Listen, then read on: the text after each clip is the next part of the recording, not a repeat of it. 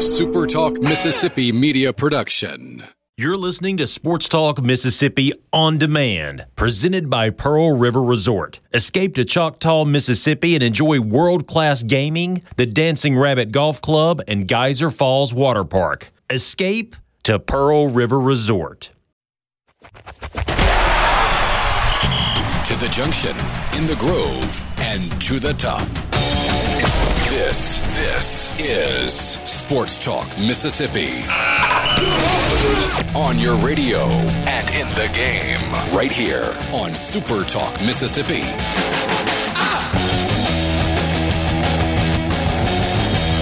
Here we go. Friday afternoon, Sports Talk Mississippi, streaming at supertalk.fm. Richard Cross, Michael Borky, Brian Haydad, and you. Thanks for being with us. C Spire text line is open to you 601 879 4395. Again, 601 879 4395. At C Spire, they're always asking the big questions like why wait for the next device to get the device you want?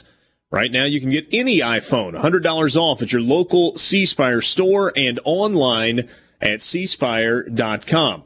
We have a big Friday afternoon coming up with you. If everything works as planned, we're going to visit with Mike Leach in just the next couple of minutes, head football coach at Mississippi State. Bulldogs are now eight days away from the season opener when they will travel to LSU to face the Tigers in Baton Rouge next Saturday afternoon.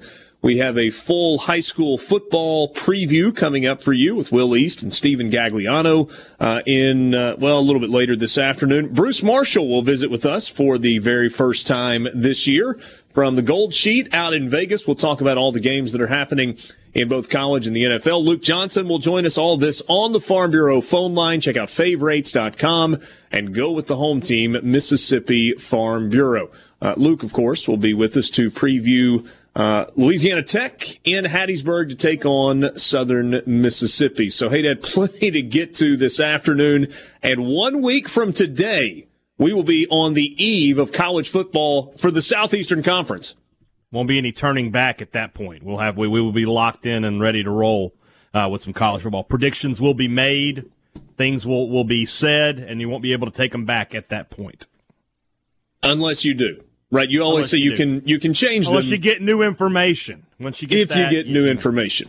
Right. There is a big college football thing that has happened today. Houston and Baylor. You remember the game that was put together in 18 hours after uh, Houston's game with Memphis was postponed because of COVID related issues.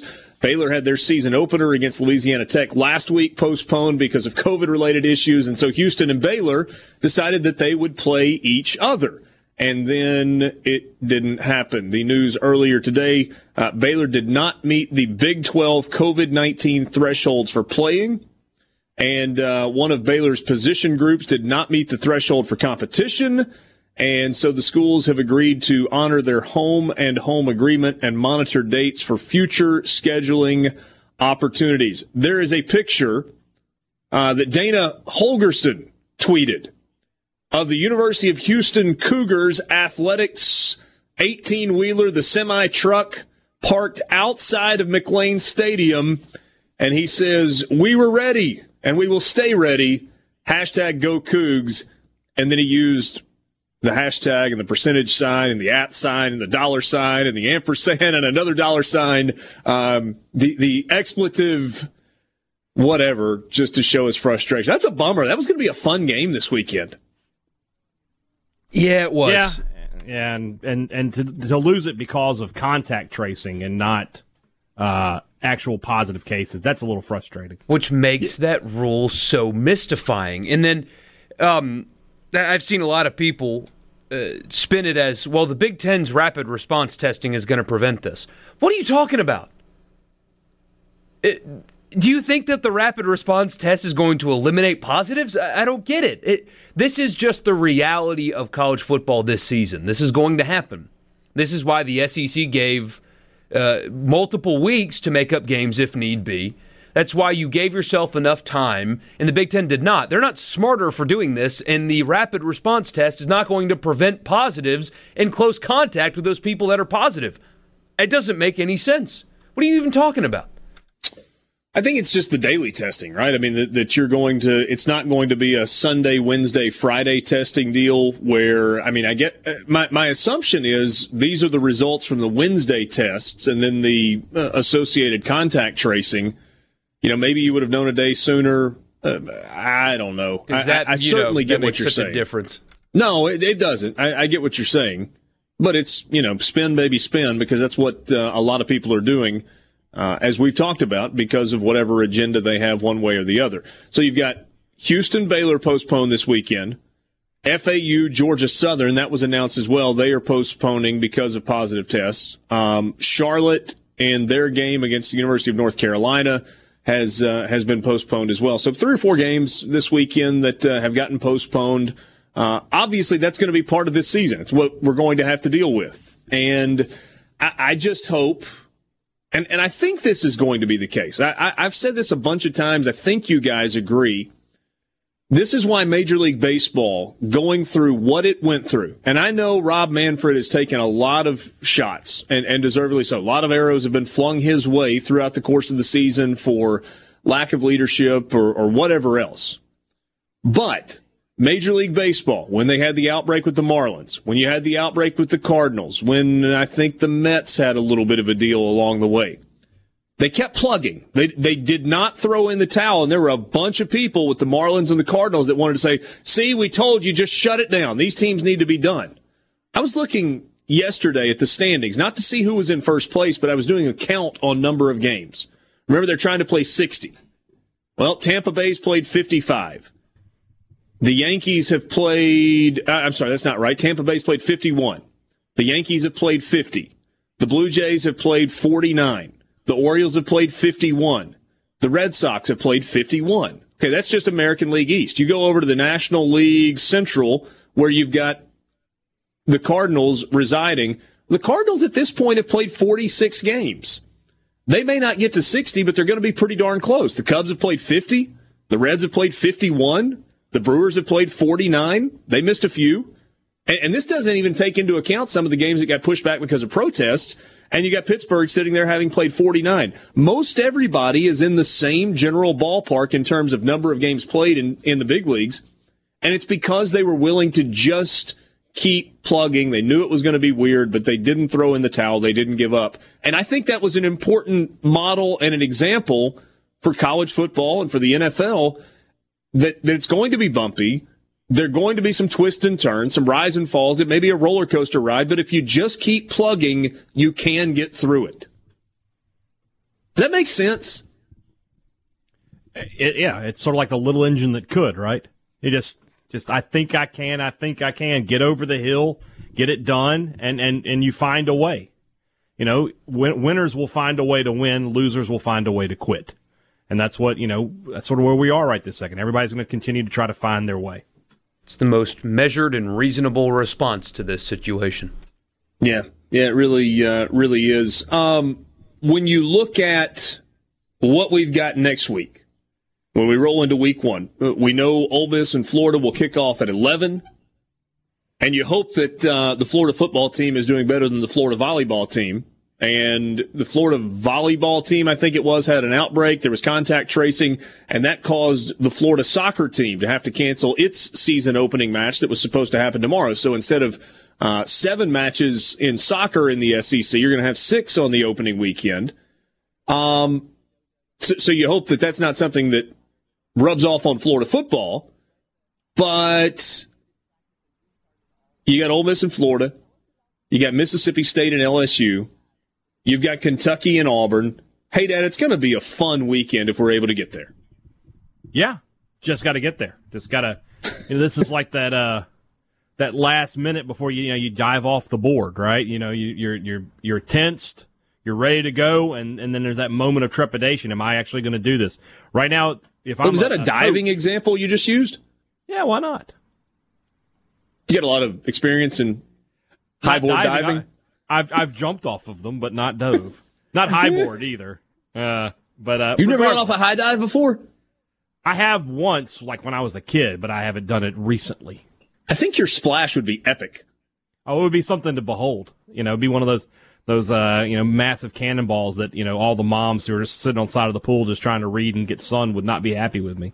Yeah, you, you get to the side, you like jump off the end of the board, you're gonna be like cannonball, Exactly. splash. Exactly. That's why I'm gonna give a warning sign, like everybody, be ready.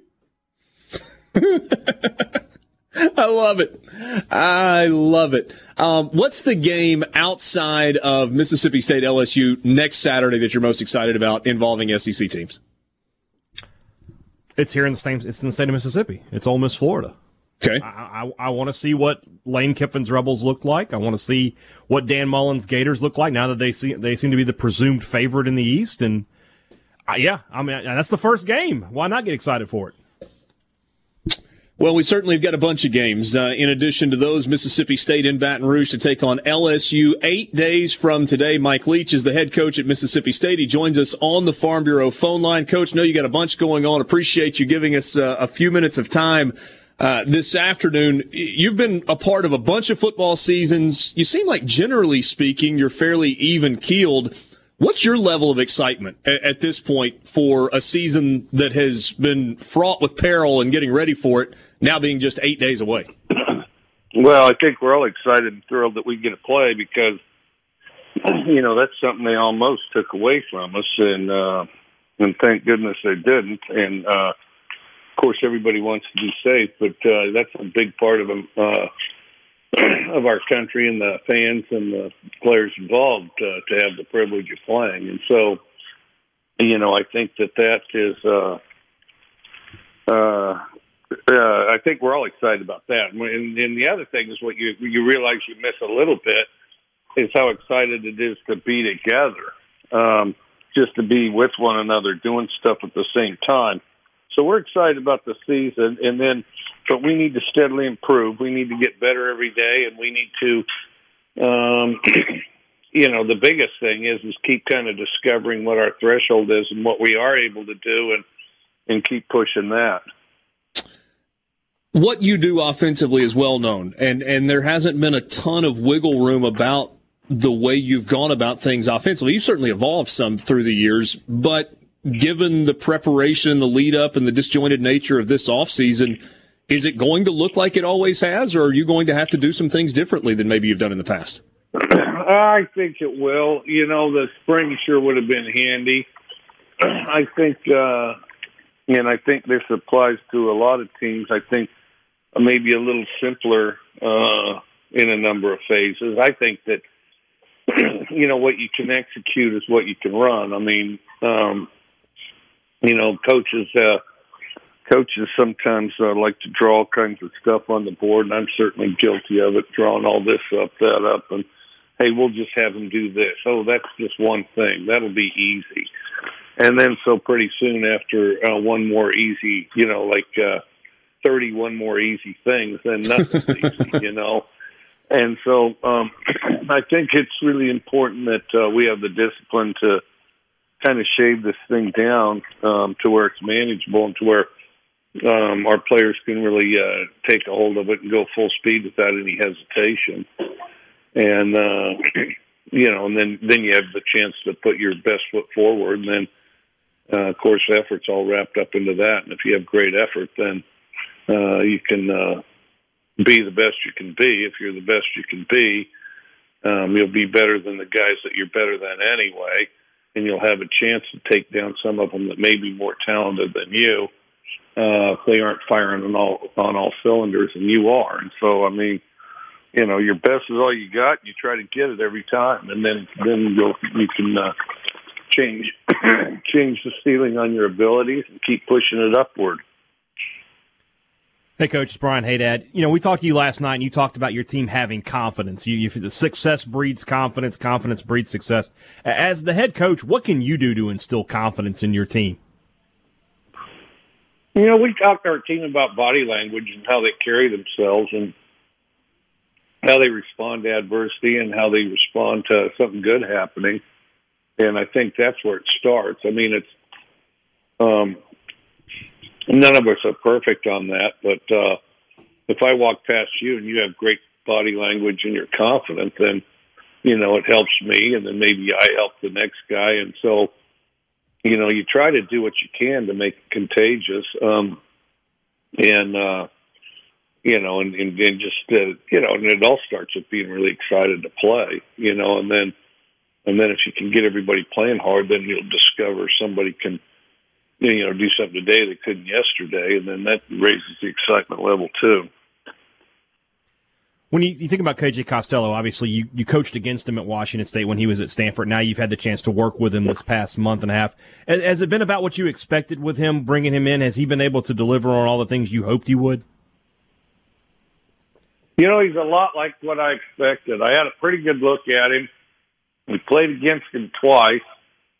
Uh, and then I remembered him from high school. He went to high school um, and just this kind of a uh, sort of a nuance of uh, of the deal. Uh, you know, Santa Margarita High School is a high school down there in Southern California, and um, and as uh, luck would have it, we had about uh, seven or eight of those guys at Washington State over a period of time. Some were walk-ons, but a bunch were scholarship guys, and and uh, you know, several were scholarship guys that you know uh, fans may have heard of. As a matter of fact, River Cracraft's with the uh, uh, the 49ers right now, and then uh, uh, Riley Sorensen, he was our starting center, and on several of those really good teams we had up there, and and uh, you know Nick Begg, I think had as big impact on our program as anybody. But anyway, all those guys. Oh, Kyle Sweet's another one. Uh, but all those guys uh, played with KJ, so it's kind of like KJ knew a lot about us, and we knew a lot about KJ, and uh, kind of vicariously. And so, yeah, he has been pretty much what I expected. He's a big, strong guy, uh, uh, throws very accurately, uh, smart. Um, does a pretty good job playing with quick tempo. I'd say maybe better than I expected. So Mike Leach visiting with us, Sports Talk Mississippi this afternoon. Coach, I was intrigued by the uh, the announcement you made that Garrett Shrader was making uh, the the move to uh, to receiver, and I guess primarily in the slot. He's such a big guy. He's got great ability in the open field. We've seen that in the past with him running. Can he catch? And and what's the transition going to be like for him from from quarterback to a receiver? Well, he seems excited about the new challenge, and he's really athletic and he's tough. So I'm kind of curious myself. I'm kind of excited about this whole thing as well, you know, just to see what Garrett can do. What was his reaction, and what was that conversation like where you guys talked about a, a position move to kind of maybe try and get him on the field into a spot that he could help the team?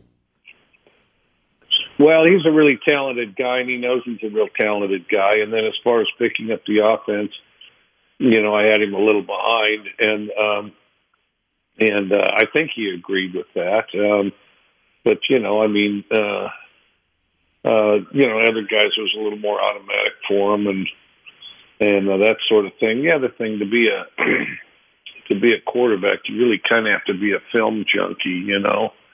And uh, and I don't know hardly any good quarterbacks that aren't.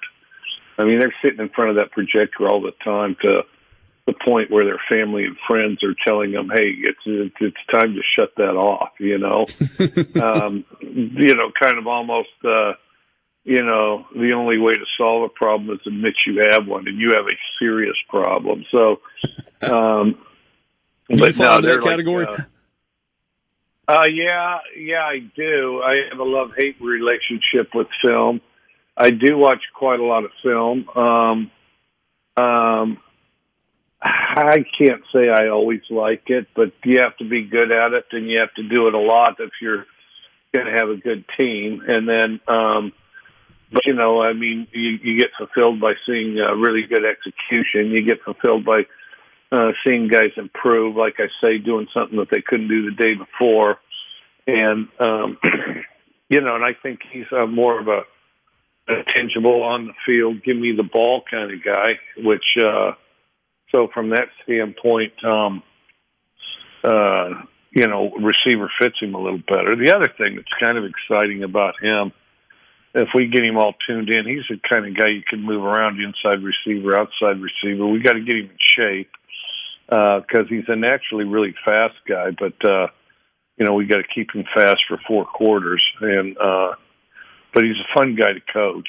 Um, you know, he's always in kind of a mellow mood. You know.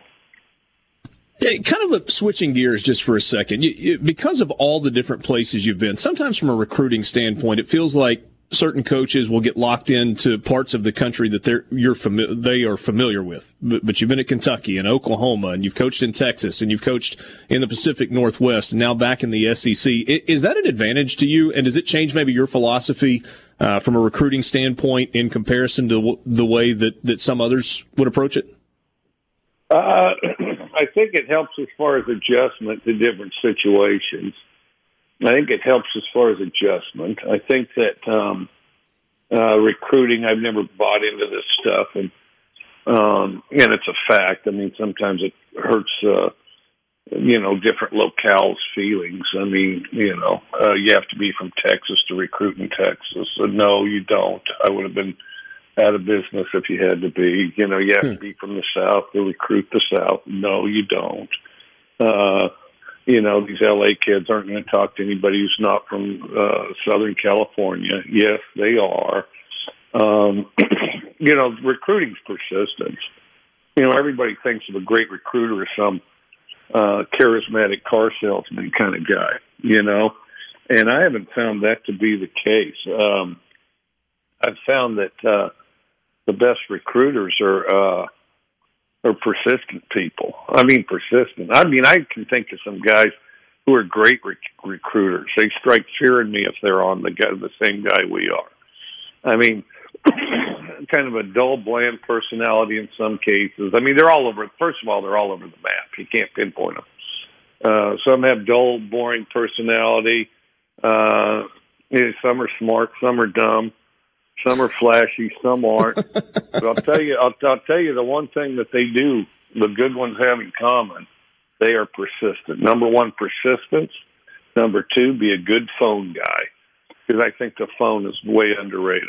Be a good phone guy, and um, and uh, so I think they come in all different shapes and sizes. I think persistence is the key. Um, you know, and I didn't deliberately um, try to live all over the country, although I like that I have. I mean, it's because I'm a very curious person, and so you have an opportunity to see the lay of the land all over, and you discover that, uh, you know, both things. Yes, our country is very different, but also uh, uh, we all have way more in common than we think. But uh, I was adding it up the other day, all the places I lived, and it's a it's a long list. I mean, it, uh, yeah, man, I think it's over 20. Well, I think it maybe, let's see, um, let's see, not counting, not counting when we moved within the same town, because my dad did like to, here's a house, let's flip it, let's get this house, fix it up, and let's get that one. So in the same town, we might have three houses. So your dad and I would get along. Oh, he loves that. He loves that stuff. And then he always says, um, I'll never build a house again, you know, from scratch. And he did it like three times and swore he'd never do it again. And uh, I followed that advice of never do it again. And then, um, but I was, let's see, I was born in Susanville, California, then Fall River Mills, California, then Alexandria, Virginia, then Saratoga, Wyoming, then Fort Collins, Colorado, then Golden, Colorado, then Sheridan, Wyoming, then Cody, Wyoming, then uh, Provo, Utah, then uh, Los Angeles, California, then uh, let's see, from Los Angeles, then Daphne, Alabama, then uh, San Luis Obispo, California, then Palm Desert, California, then Pori, Finland, then um, Mount Pleasant, Iowa, then Valdosta, Georgia, then uh, Lexington, Kentucky, then Norman, Oklahoma, then Lubbock, Texas, then Key West, Florida, then um, Pullman, Washington, uh, and then uh, Starkville, Mississippi. So, and I might have left a place or two out if I just spaced it. So we're we're not going to hold it against you if uh, if you have left a place or two out. It's a remarkable journey, and I know Mississippi State fans are excited about uh, that journey beginning in earnest in eight days. Coach, the the time is always too short. We appreciate you spending a few minutes with us this afternoon, and certainly look forward to uh, talking to you soon. And wish you the best throughout the season. Well, thank you so much for having me on, and I really appreciate it. We'll talk to you soon. That's Thanks, Mike Coach. Leach, head football coach at uh, Mississippi State. If you need to uh, know how to uh, run the air raid, he can help you with that. And if you need a geography lesson, you got it.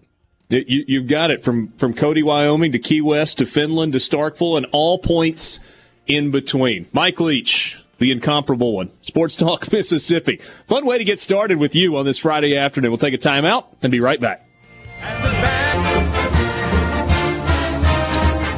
Little fight song Friday with you on Sports Talk Mississippi, streaming at supertalk.fm. Fun conversation with Mike Leach, the head football coach at Mississippi State, to start things off.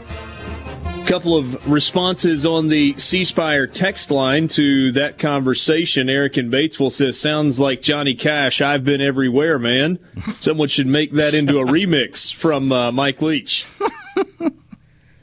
Uh, got another one that said, "Gotta love Mike Leach." Jeff says, "Love this dude." James in Hattiesburg says, uh, "Best of, make it happen, Borky." Some recruiters are just dumb. That and then Rebecca had a good one that I want to put in one of our show promos right before the end of her show today. She's what did like, she say? You know that big game last week, the one, you know, the, the two quarterbacks that people know, Tom something, I, I don't know, those guys. Steve on uh, Steve on Twitter uh, sends me a message. Says when Leach started naming towns, I began thinking about Bubba Gump with all the different kinds of shrimp, shrimp salad, shrimp gumbo, shrimp po' boy. Oh god, and so on. So from uh, college action, which is happening this weekend, but will happen in earnest next weekend when the SEC begins, to the high school gridiron. You know by now that uh, when we get finished on Sports Talk Mississippi at 6 o'clock, you will have the high school football preview show. And then tonight, uh, I'm not even going to attempt to give you the times. Actually, I will. 10 until 11.30, the Mississippi Farm Bureau Insurance Company's scoreboard show. Willie, Stephen Gagliano, and jo- uh, join us right now. Boys, what's up? You nailed it on the time there, Richard, uh, at 10 o'clock. Thank you. And uh, I just want to start out by saying I've lived in Cleveland, then I moved to Atlanta. I lived in New York for a summer. Now I live in Mississippi. So there's my recap of where I've lived. If that's the if that's what you have to do on today's show. Yeah, Gags list. is a Browns fan. God bless him. Big win last yeah. night. Got a dub win. last night. Huge. Just do the work early and then get Baker Mayfield out of the way for the rest of the game. Give it to Nick Chubb and Kareem Hunt. That's the game plan. Yeah, did you guys like the uh, tweet I did today? That's all I want to know. I just want to know that I got approval on that. Wait, what did I miss? Oh, I tweeted they were going to be on the show. Oh, okay. Uh, I did see that. I was very excited about that promo. Thank right, you. Good, good, good. Checks in the mail. Uh, Will East, there are a bunch of high school teams looking for a dub tonight. Uh, is there anything from last week that we just have to address before we start looking at these games for uh, for tonight? Yes, Choctaw County. Okay.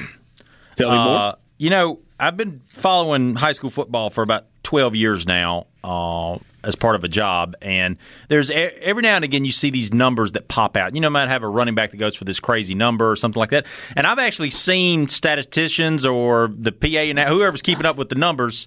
They screw up, and they might have two kids with the same last name, and they they or similar number or something, and they mess it up. And I thought that's what happened with Choctaw County last Friday night. They were playing East Webster, and Quez McNeil He's a receiver and a defensive back. He had three receptions for over 100 yards and three touchdowns. Pretty good night.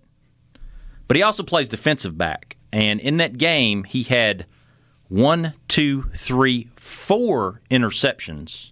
Ooh. And two of them were returned for touchdowns. Now, we had a lot of games last week. We had some big ones. But to me, that was like the thing that stood out when I saw that kid did all that. It's pretty amazing. But anyway, uh, yeah, so this week is kind of the weird week of the year. This is always the strange one because it's the week before regional play for most high school teams, and you have a lot of bye weeks out there. You have a lot of unusual matchups, but kind of the thing this year has been all these 6A versus 5A games that we had. All three of the games we had last week that were big were all 6A versus 5A, and kind of a similar thing tonight because the big game tonight is in the Pine Belt, and that's with Petal traveling to West Jones to play the Mustangs. 6A versus 5A, two undefeated teams. West Jones, one of the best, maybe probably top three team in 5A, whereas Petal is kind of a sleeper in 6A. 6A is going through this weird thing this year. Teams like Brandon, Brandon's 0 2, very strange. Pearl, 0 2. You know, a lot of teams that we normally expect to kind of be there are not there this year, and Petal's kind of going under the radar as they normally do.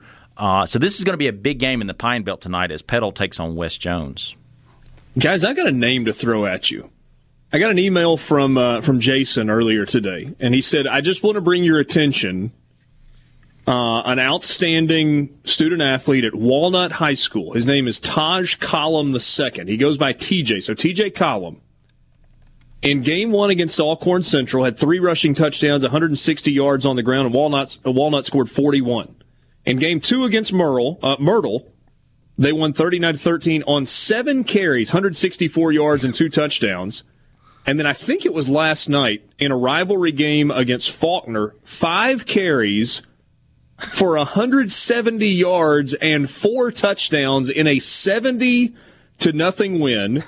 He has also caught passes. He's their punt returner and has an interception defensively. Wow. So in uh, in 3 games, if I'm doing the math uh, correctly and quickly, that is uh, 28 carries for 550 yards and 9 touchdowns. That's not bad in, in, terms of yards per carry. I did that in Madden once. You know? exactly. Those are not Tecmo Bowl numbers. Those are Madden numbers. Yeah, that's an incredible average per carry. Just hand it off to him, and you expect something good to that, happen. That is one of the great things about smaller high school football is you have these kids that are playing not only both ways, but sometimes, I mean, a lot of times they're playing on special teams. Yeah. I, I mean, you have every year you see it like with this Quez McNeil kid out of. Uh, Choctaw County, you have these kids that will have this incredible night, and you see these kind of weird numbers, and that's what makes the game fun. I mean, it's uh, the thing about that I've always loved about high school football is uh, you mentioned Forrest Gump. You, you, know, life is like a box of chocolates. You never know what you're going to get. That's kind of the thing with high school football is even though a team may be favored, that does not mean whatsoever that they're going to win hmm. that game. Uh, I've seen you know just some incredible upsets over the years, uh, and that's that's why it's so much fun. It's it's very unpredictable. All right, so let's get into the slate of games tonight. Uh, games that kind of jump off the page at you, Gags. Give me one or two uh, right out of the gate. Yeah, so another 5A versus 6A matchup, like we were just talking about, is Ridgeland and Northwest Rankin. The okay. quarterback for Ridgeland, Zy McDonald, he's got 11 touchdowns through the first two games, eight passing, three on the ground. He's a currently a Louisiana commit. He's played really well to begin the season. I believe it was in their first game. Uh, Will, you told me earlier that he had a 99 yard touchdown pass. Yes. So this kid, I remember towards the end of last season, you know, people really started sharing his name and you started seeing him all over the place, and that's amplified this season just by how well he's playing. Northwest Rankin got their first win of the season last week over Clinton after kind of hanging tough with Madison Central in week one. But I think that'll be a really strong 5A, 6A matchup. Well, we were talking about the best 6A team in the country. Uh, I'm sorry, not in the country, in the state a, a, couple of weeks ago. And you thought right out of the gate that that, that was Starkville. And they certainly were impressive in a win against West Point. Is there anything that has changed in your mind in terms of the class of 6A right now? No, I mean it's still kind of Starkville. It's it's those Region Two teams right now. Uh, now that's not to say that that a, a, team from outside that has happened. What happened last year? Oxford kind of snuck up and you know they got beat by Starkville early on, and everybody kind of wrote them off, and then they end up winning the six A state title. And we've seen that you know year after year. But I think it's still Starkville, uh, South Panola, Oak Grove, Madison Central. I think it is a little bit more up in the air this year. Starkville is that team, but they've they've been there before and they just haven't been able to uh, to to to make it to the state or to win the state championship game. I think their last time they won it was 2015. Uh, but they've had the team every single year. They've had the teams to, to, to do it. They just haven't gotten there. It's been these other 6A teams. Uh, I think the great unknown is still the south part of the state. You got Oak Grove, who's really good. Other than that, it's a big mystery. Petal's a sleeper in there. The coast teams are always kind of you know they're they're really good until they get in the playoffs and then they kind of fall apart. That's been the kind of the mo the past couple of years with the six A teams from the coast. Um, you know maybe that changes this year. They say Biloxi's really good, uh, but we haven't seen. They've only played one game. We haven't seen them against uh, a whole lot of competition. Um, Gulfport's kind of the same same thing. You know with. Uh, with 6A, you know, it's still Region 2 of uh, of 6A that's the toughest region. Not that the state champion is going to come out of there, but that's always the toughest region. And, you know, South Panola plays Clarksdale tonight, uh, two undefeated teams. And uh, I, I still think South Panola and Starkville, that is going to be maybe your game of the year as things stand right now. That certainly is going to be fun to uh, to watch that unfold. Uh, in terms of storyline, Stein, I know, I know, we've talked about some individual games, and, and we'll get into that coming up in, in just a couple of minutes. We're up against a break here in just a minute. But, Stephen, is there a an overriding storyline that, that you think we need to be looking at in week three?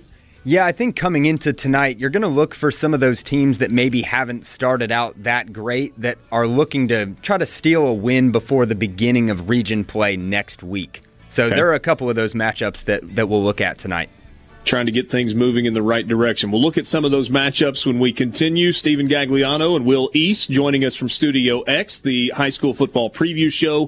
Follows us right here on Super Talk Mississippi across the state at six o'clock, and then from ten to eleven thirty, it's the Farm Bureau Insurance Company's scoreboard show in its twenty fifth year. We'll take a quick time out. This is Sports Talk Mississippi.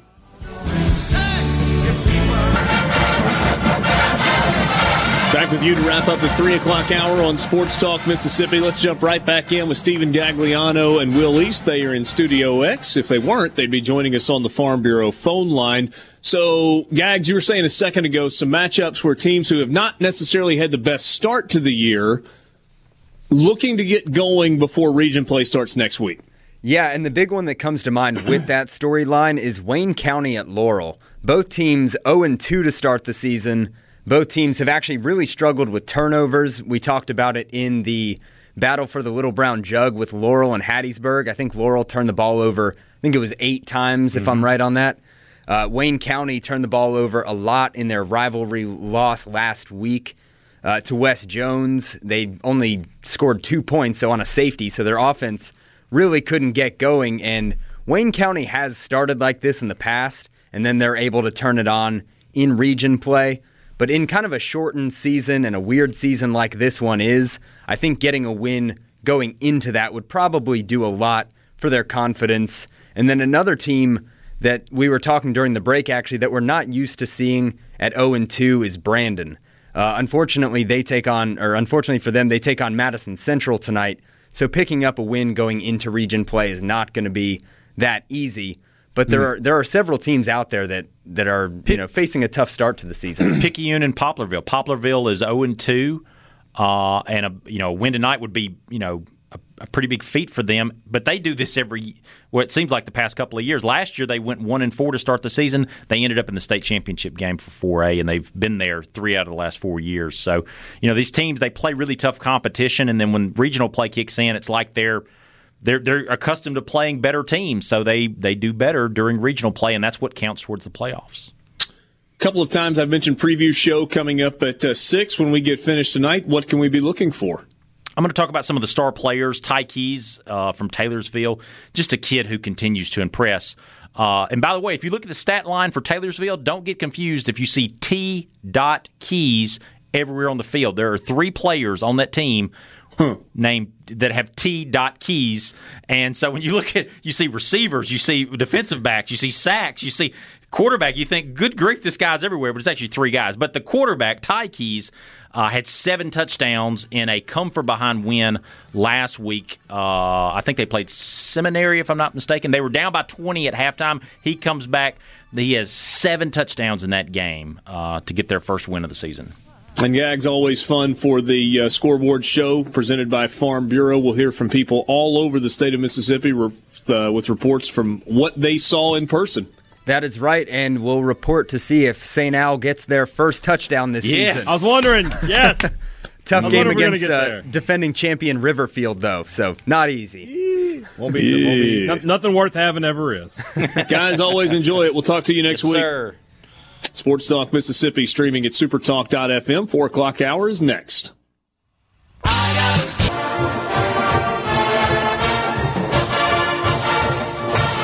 Back with you, Sports Talk Mississippi, streaming at supertalk.fm. We hit the ground running today, and we haven't checked up yet. We're going to go right back to the Farm Bureau phone line. Don't forget, you can text the show on the C Spire text line, 601 879 4395, 601 879 4395. It has been far too long since we have talked with Bruce Marshall. You can follow him on Twitter at Bruce A. Marshall.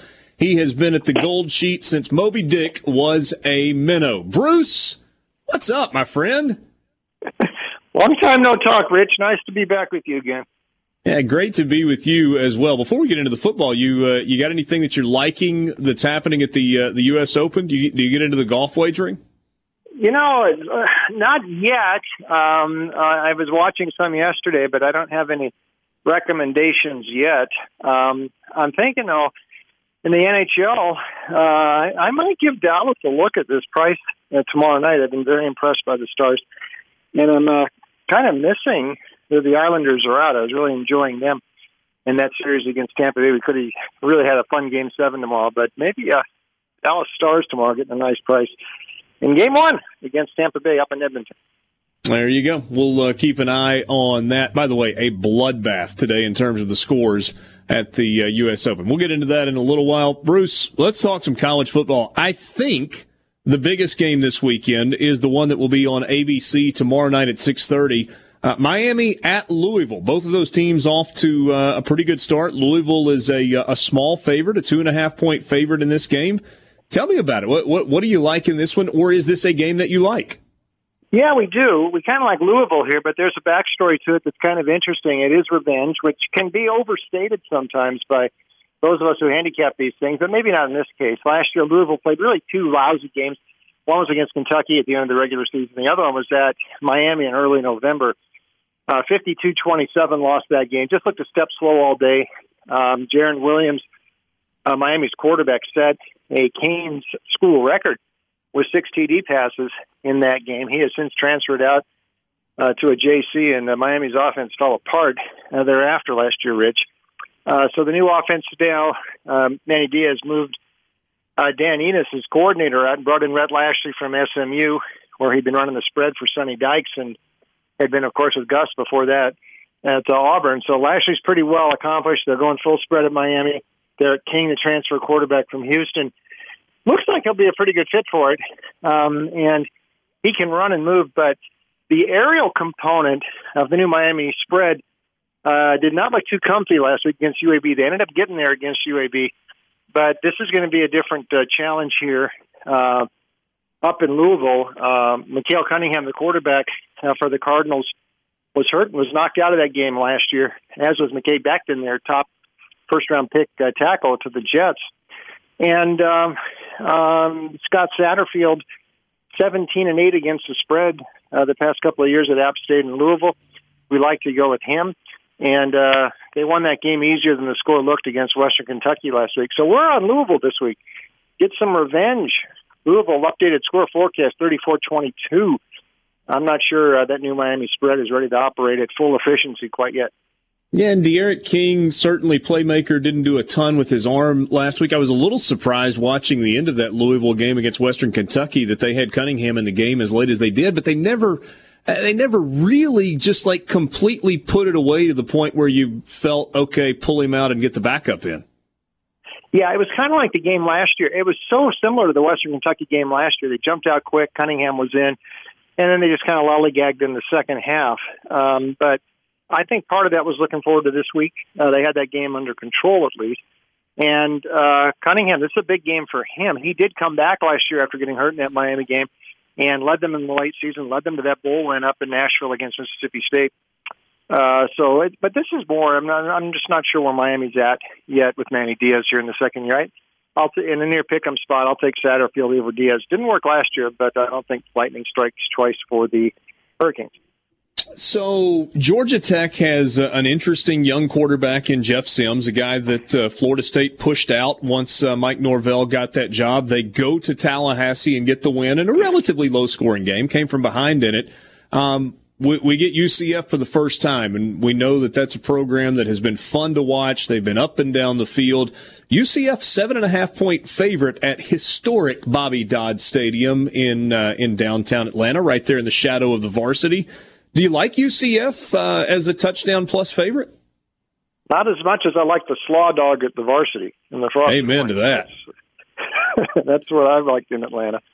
Uh, but uh, not as much at Georgia Tech this week. We were on the wrong side last week. I'll admit. I needed to see some evidence from Geoff Collins. You know, he's trying to fit square pegs in round holes last year, taking over for Paul Johnson in the option, who he'd recruited that whole roster for. So there was a lot of guys switching positions last year, and it was really a mess. Collins though did do pretty well at Temple, so uh, the fact he's brought in Jeff Sims who can do a lot. He you know threw for 277 last week. He can run. Uh, so this looks like maybe they've solved their quarterback dilemma for now. But I think a lot of that last week was due to Florida State inefficiency. James Blackman's trying to learn a new offense. They've been a jumble there for a couple of years at Florida State, and Norvell's going to take some time before he puts that together.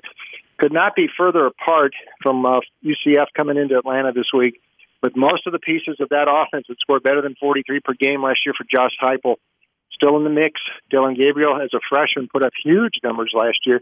Most of his weapons are back. Much of his defense is back, including four guys in the secondary. So some ball hawks back there. If Sims makes a couple of mistakes, like he did early in that game against Florida State last week, he's going to get uh, he's going to get uh, burned. And uh, we know UCF has won a lot in recent years. Twenty two in the last two years for uh, Heupel. They're also mm. ten and three their last thirteen against the spread against non-American teams. I'll lay the points. I think the UCF's much better than Florida State now, and I need a little bit more evidence on Georgia Tech. But it is heading in the right direction uh, for Coach Collins. 31-17, we're taking UCF uh, tomorrow at historic Grant Field at Bobby Dodd Stadium. There you go, Bruce Marshall from the Gold Sheet. Bruce, let's pause just for a second and remind people where they can uh, can find your picks on a weekly basis. Thanks, Rich. Check us out online at goldsheet.com. New, easier to read online format this year. Those of us with eye problems like me can really appreciate that. and uh, so easier to read online. And you can read my story this week, a little bit of a histor- history this week with the Gold Sheet, an old story I've found about Mort Olshan back in 1973. I reran it this week. It's up on our website. And 5 and 0 in the NFL last week. We were hot starting out in the pros. Goldsheet.com. My picks are up there. Also at Vegas Insider and DonBest.com. And you can also read my stuff at VSiN Point Spread Weekly. I, instead of me taking you in a particular direction, let, us shift over to the NFL. Next week will be college heavy with the SEC starting, obviously. But what do you like this weekend in the NFL? Is there a game or, or a couple of games that really stand out to you? Yeah, I mean, this is a. I, I won't lump these two together in too many parlays, uh, but uh, I think you make a case for the Lions and the Jets both this week, and rarely will you hear me putting those teams together. The Lions have perfected the art of losing close for Matt Patricia. They really have. I mean, uh, like this game in Green Bay last year, typical Patricia game, losing the last second, twenty-three to twenty-two. Typical last week against the Bears, lose that game in the final minute, 27-23. I mean, it. They find ways to lose, but they're close.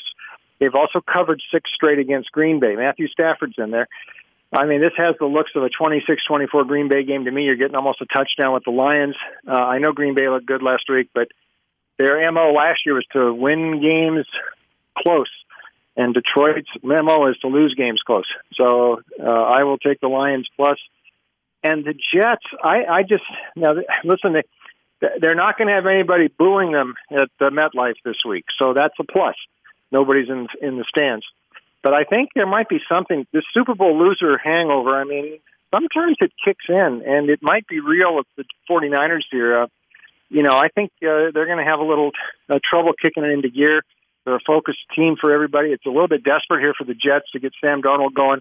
They're laying seven on the road. That looks like too much to me. So, how about the Jets and the Lions? A couple of uh, unpopular underdogs, but uh, I'll give them a whirl this week, sure. Yeah, if you had said, "Hey, Richard, guess which games I'm on this week?" Jets and Lions probably not would not have been at the uh, the top of list the list of what I would have guessed. Um, let me ask you about two games, and, and then we'll we'll wrap up. Cowboys Falcons. So Dallas with the inexplicable clock management, not kicking a field goal, maybe the victim of a bad OPI call last week. Not only do they lose, they, they don't cover. Uh, Falcons, I, I don't know. I mean, it seems like they should be better than they are based on the talent in their roster. A couple of 0 1 teams in Dallas where there will be fans in the stands. Yeah, and um, good points, Rich. And uh, you know the Falcons. Uh, you know Dan Quinn could be in some trouble there if they don't if they start off slow. I, he barely missed the uh, uh, getting pink slip mid-season last year, and they rallied the, down the stretch. The defense was playing a lot better down the stretch. That wasn't the case last week. Uh, and Seattle got went real aggressive right from the start. And Russell Wilson was throwing the ball. They usually like to establish the run. I mean, they were throwing, and they were foot on the pedal right from the start, and I would expect Dak to do the same uh, thing on Sunday. I saw some questions about this Atlanta defense. Matt Ryan put up some huge numbers last week. He had three receivers over 100 yards. Yep. Uh, but they were playing from behind last week, so it's a little deceiving. Um, higher scoring game. I- I'd rather take the points. It might be an over. A better call here. 30-27 Atlanta. Our score forecast. I don't love it. Uh, but uh, not just the Dan Quinn, the GM Tom Dimitroff. Uh, he's under the gun too. So it's kind of important for the Falcons here, and I'm not sure Mike McCarthy's pushing the right buttons yet. That's a game the Cowboys probably could have won last week, but they didn't. And that is a familiar refrain from the Jason Garrett years. So uh, I'm not sure yet McCarthy has turned, uh, hit the switch to turn it around there for the Cowboys. Bruce, so good to be back with you. Look forward to doing this every Friday afternoon. We'll talk to you next week. Have a good weekend, Rich. Talk to you next Friday. That is Bruce Marshall from the Gold Sheet. This is Sports Talk Mississippi. Take a breath. Opened up with Mike Leach, followed it up with Will and Gags, then Bruce Marshall. Fun way to start on this uh, Friday afternoon. Richard Cross, Michael Borky, and uh, Brian Haydad. I'm not sure I said this at the beginning. How are you guys? Everything everything good? I'm in a really good mood right this second. Right? Th- did something just happen in soccer? I, no, no, no. That's that's Sunday. Uh, I just got my all SEC ballot. I didn't know if we were going to get to do that this year. I, I like voting on that stuff. Do you? Yeah. Any uh, surprises?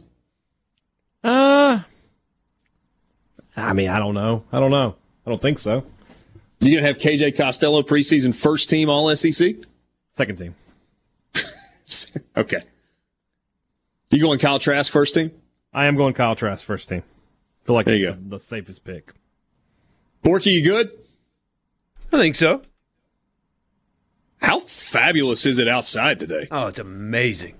Feels like fall. I mean, I guess it's September, so it's supposed to, but It's not just September. We are into the second half of the month of September. yeah. Uh, but it's Mississippi, you know? Uh, sometimes we get a fall that makes sense, other times it'll be 100 degrees. Uh, so it's nice that we actually get a normal one for a little while. Where would we? We would have been going into Alabama, Georgia, week- I believe. th- this would have been week three. I- I- in in a non-COVID world, here's what the schedule would have been this weekend: Florida against South Alabama, Alabama, Georgia, Kentucky, Kent State, Missouri, South Carolina, Tennessee, Furman, Vanderbilt, Kansas State, Auburn, Ole Miss, Arkansas, Mississippi State, LSU, Rice, Texas A&M, Colorado. It would not have been a great weekend slate, but it was. It would be so top heavy that it would be spectacular. Yeah. And see, I think we're going back. I'm not going to be that guy that says we should never go back because I think we should. Um, number one, there are programs that need those easy wins to make bowl games and make money, but also the lower level level schools need it, and I don't think people are willing to just, for lack of a better term, screw them over. But how much better is next weekend's slate than the one we were supposed to have this weekend? No Rice, no Furman. With all due respect to Southern Miss, no South Alabama. And was just so No much Kent better. State. No Kent State, and even Colorado. Hey, just hey, get them out of here too. In Arkansas, what? Well, I guess we still got to play Arkansas. But other than that, Vanderbilt, you know. all that is gone. It's going to be awesome. But I Next recognize that we you need got you got Florida and Arkansas. Uh, I'm sorry, Florida and Oxford, Georgia goes to Arkansas. Kentucky's at Auburn.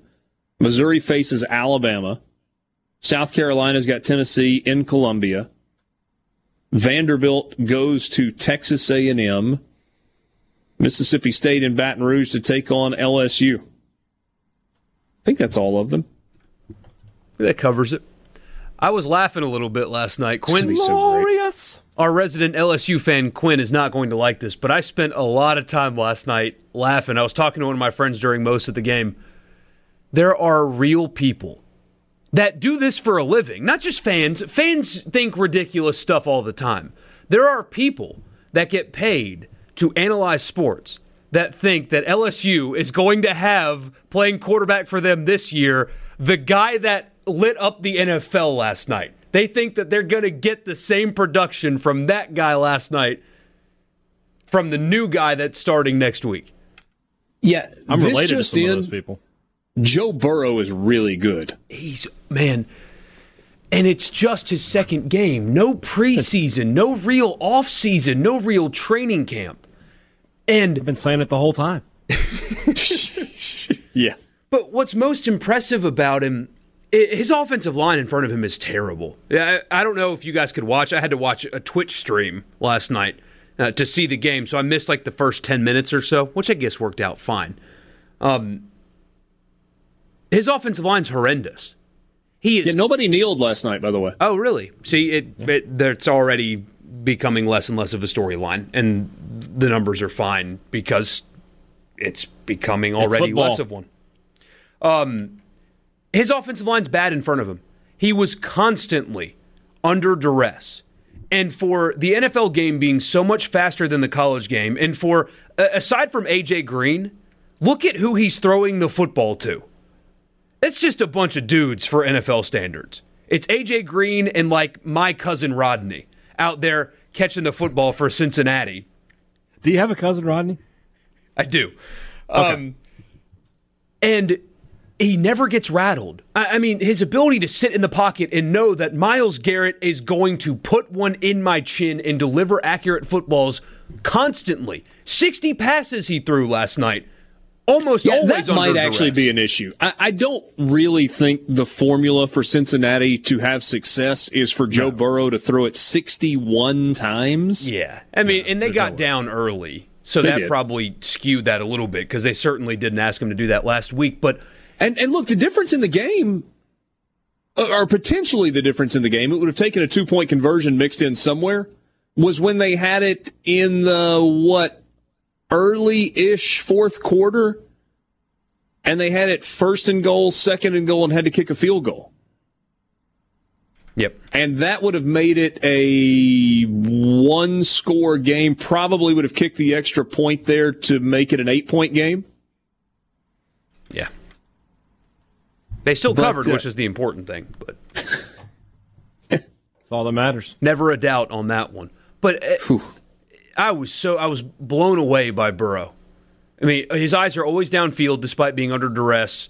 Uh, taking shots doesn't matter, never rattled. That dude is just wired differently than most people, even at the quarterback position.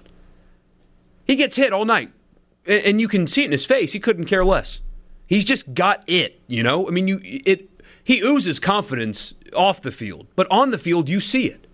That is a guy that believes he's the best football player in every game he plays, and he acts like it. In his second NFL game ever. the scoring drives last night for for Cincinnati, and, and obviously Cleveland won the game, and good for them. They get to one and one. Uh, Joe Burrow was better than Baker Mayfield. Um, I, I don't think there's any real doubt about that. Um, first scoring drive, 15 plays, 41 yards, took seven and a half minutes, and finished with a field goal. That was for the Bengals in the first quarter. They had a six play, 57 yard drive with a touchdown pass in the second quarter. Randy Bullock kicked another field goal right before the half to uh, make it 21 13. A 14 play, 51 yard drive at the end of the third quarter that resulted in a 27 yard field goal. That made it 27 or 28 16. You take those three off the board, you go to seven for a touchdown. It's 28 20 at that point. Uh, Bengals score late fourth quarter. I mean, it was a frenetic end to the game. A 14 play, 83 yard drive with a touchdown pass from Burrow to Mike Thomas made it 28 23. Southern Cleveland misses Mike a, Thomas, by the way. Shout out. Say what? Southern misses Mike Thomas, by the way. Shout out there, to there you Golden go. Eagles. Is that your cousin Rodney? That is not my cousin Rodney. Uh, the most important drive of the game was what uh, Cleveland did when they got the ball back after Cincinnati made it a five point game. The drive only lasted two minutes, but it was six plays, 75 yards, and it was the Nick Chubb and Kareem Hunt show. It was, we're not going to give Baker Mayfield a chance to throw another interception, which he had done on the previous drive. They marched it down, probably would have liked to have taken more time off the clock than they did, but it was enough, and that made it a 12 point game. It was 35 23 and then another big drive, 16 plays, 75 yards, three minutes and change, and another touchdown pass from Joe Burrow. That made it a five point game. Obviously, that touchdown was inconsequential, although important to some, as it went from a uh, cover for Cleveland to not a cover for Cleveland. Cincinnati uh, covering the spread in that one. It was a pretty fun game. Uh, 35 30, the final. And, you know, hey, we were talking yesterday about the fact that it was one of those Cincinnati Cleveland. Yeah but it was pretty entertaining Thursday night football. Very acceptable Thursday night game between those two teams. And and you know, you'd like to see that become something, you know, Burrow versus Mayfield, two number 1 picks battling it out. You know, is, is that something we could have in the future? I don't know. I'm I'm really not I'm starting to lose a lot of faith in Baker Mayfield, but you know, we'll see where it takes us. He looked really, really sharp early, and then early he did. The, the, the t- then, first touchdown pass was outstanding. Oh yeah. Whew. The one to OBJ, the 43 yarder. Wow. And they run the football well. I mean, that's an offensive line that got better this offseason, and Nick Chubb is a man. Yeah, he's good.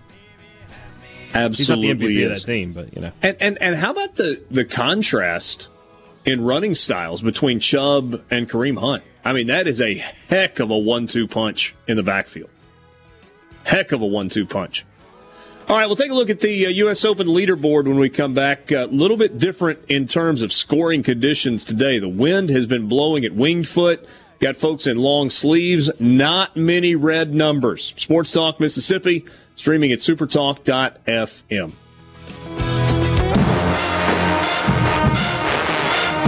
For a U.S. Open venue, especially a U.S. Open venue like Winged Foot, scoring yesterday was outstanding. Borky, what was it at the end of the round? You had 20 players under par? 21, I believe.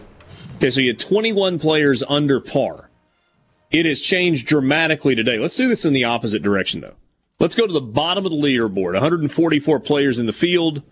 You had one player who withdrew uh, during his second round. That was Andrew Putnam.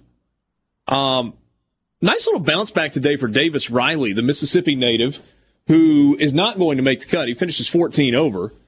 But after shooting 79 yesterday, comes back with a 75 today. So played a little bit better on his uh, his round today on a much but more terms, difficult day too. So it, yeah. just sounds like a handful of shots, but uh, that's not the case. Sergio Garcia, major champion, 14 over, will not be playing on the weekend. Graham McDowell, 15 over, will not be playing on the weekend. Jordan Spieth, who has not won since um, 2017 Open Championship. Currently 13 over, including 10 over on his round today, and that is through 14 holes. He is clearly not going to make the cut. Phil Mickelson was better today after shooting 79 yesterday. He shoots a 74 today, but he's not going to make the cut. Will not be around for the weekend. Uh, Brandt Snedeker, Kevin Kisner, both at 12 over par. They're going to be done. Tiger Woods uh, still playing today seven over on his round through 13. He's 10 over for the championship. Looking like the cut line is going to be six over par. Andy Ogletree is going to be outside that cut line. Shot 71 yesterday, followed it up today, though, in the more difficult conditions with the 77. He is eight over par and will miss the cut by a couple of shots. Now, let's flip it to the top of the leaderboard. Today, there are two players Two players, both of them in the clubhouse under par for their round. Bryson DeChambeau, who shot 69 yesterday, shoots a 68 today. He was two under and is tied for the lead at three under par with Patrick Reed, who is on the golf course right now, one over through 14. So an opportunity for Reed to go in one direction or other. He could be the 36 hole leader or not. And um, he just played really good golf. Rafa Cabrera Bello uh, in the clubhouse at two under. Uh, Harris English still on the golf course. He's two under, even on his round today. So the two guys that are under par, DeChambeau and Bubba Watson. Watson shot 69 today. He is one under on his round, one over for the tournament. And you've got a gazillion guys in contention if the course is going to play like it did today. The leaders are at three under. What do you say, Borky? Anybody? I mean, re- really anybody that makes the cut? Seriously, if it's going to keep going like this, uh, I mean, people think the U.S. Open's a clown show with the way they set up the course. And I saw a couple of uh, examples today of the greens are almost too much. But I do like the fact that if you miss the fairway, you get punished. These guys in these regular tournaments that, that miss the fairway but have 180 in and can still spin their long irons out of the rough, it's just. I like the fact that if you hit it off the fairway, it's a one stroke punishment at this point, unless you get very, very lucky. I love this. Not all the time, because 20 under is fun too, but that's the difference. If you have a guy that starts hitting the ball in the fairway this weekend, with the way th- this course is set up, and if the conditions, if it stays cold and windy, then you're right. I mean, just playing the weekend keeps you in contention as long as you keep the ball down the middle. And just watch the shot from Harris English a second ago on 18. See the green, see the clubhouse, but he's in the left rough. He took a three quarter swing with what looked like about a seven iron and just punched it down the fairway. It's all you can do. Love that. It's just to take your medicine deal. Patrick Reed has made a birdie. He is back into solo first at four under for the tournament. And again, just playing great golf. You can like him or not like him, the whole Captain America thing, whatever.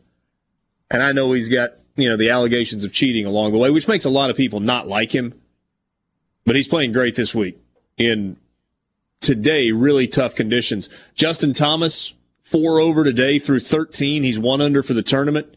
Jason Kokrak, which may be a name that you don't recognize, uh, has a really good round today, shoots one over, goes 68 71. He's one under. In terms of guys under par, DeChambeau and Reed at three, uh, Rafa Cabrera Bello and Harris English at two, Kokrak and Justin Thomas at one. That's it. Six players under par after you had 21 under par after the first round. It's great. And don't look now, but Dustin Johnson played really well today, and he's been the best player all year long. Yeah, so DJ, what, shot three over yesterday? Did he shoot even par today? Even par today. Yeah, so um, 73 70 for Justin uh, Dustin Johnson. Three over, tied for 23rd, moved 48 up spots up the leaderboard today, and is currently seven shots off the lead. You know, the crazy thing, Borky, when you look at the top of the leaderboard, there's nobody that you go, that guy's going to run away with it. I mean, Bryson DeChambeau might, but it's just as likely that he may get like a butterfly floating around in his head and all of a sudden he just blows up. Patrick Reed could not putt well and blow up. I'd love to see Harris English get a major. Justin Thomas there sitting at one under. And it's still golf to play, but so dangerous. Doesn't get rattled. Yeah, he's recovered nicely today as well. He got off to a horrendous start. I mean, he was going viral because uh, he's pointing. You, they have the shot tracer, and obviously mm-hmm. they don't have that on the course. So if you don't go to tournaments much, players in the the um, ushers and stuff will point if there's an errant shot, and they develop a habit. Even though there's no fans there, the players are still pointing just because it's habit. And early in the round today, you got a picture of Justin Thomas on one hole, head down, pointing off to the left with a shot tracer, a huge hook going to the left side.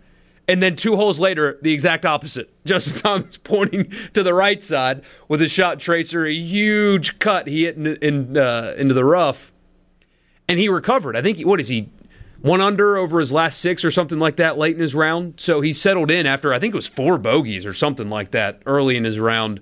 And like you said, he's steady and I mean still not far off the leaderboard, but rough start and he's recovered nicely. Yeah, Justin Thomas went off the backside today. He was four over on the round, birdied 18. He had a double on one and has birdied three. So he's uh, he's hanging in there.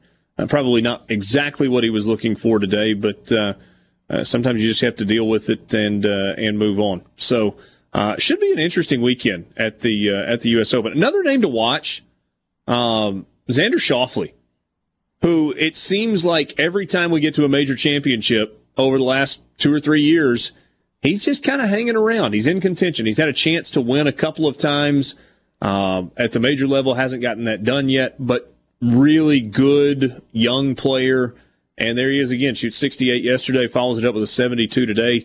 Uh, Matthew Wolff, after kind of going low yesterday at 66, uh, shoots a 74 today. Uh, you're talking about a wildly talented guy. Collin Morikawa is going to be around for the weekend, but he's at the cut line at uh, at six over. So um, hey, Dad, you really enjoyed that conversation, didn't you?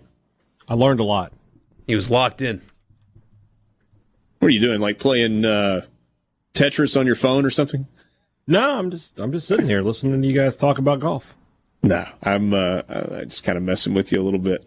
Still weird. I mean, we're playing the U.S. Open in mid-September. Yeah, and like last night, uh, you had the Eastern Conference Finals, Game Two, right? Boston and Miami and it was up against an NFL game, which just it just does not happen. Yeah, like the golf being off on the calendar isn't affecting me as much just because I I know the U.S. Open is in the summer, but it's not it's not like having like Borky said the, the NBA playoffs still going on right now. Yeah, and you know, you, you had finally gotten into a little bit of a rhythm where you're going Masters in April, Players Championship in. Um, hold on. Sorry, players the, the players in March, the Masters in April, the PGA in May, the US Open in June, the Open Championship in July. You nailed it. After the reshuffle, I wouldn't have been able to do that that quickly. T- t- took me uh, just a second there.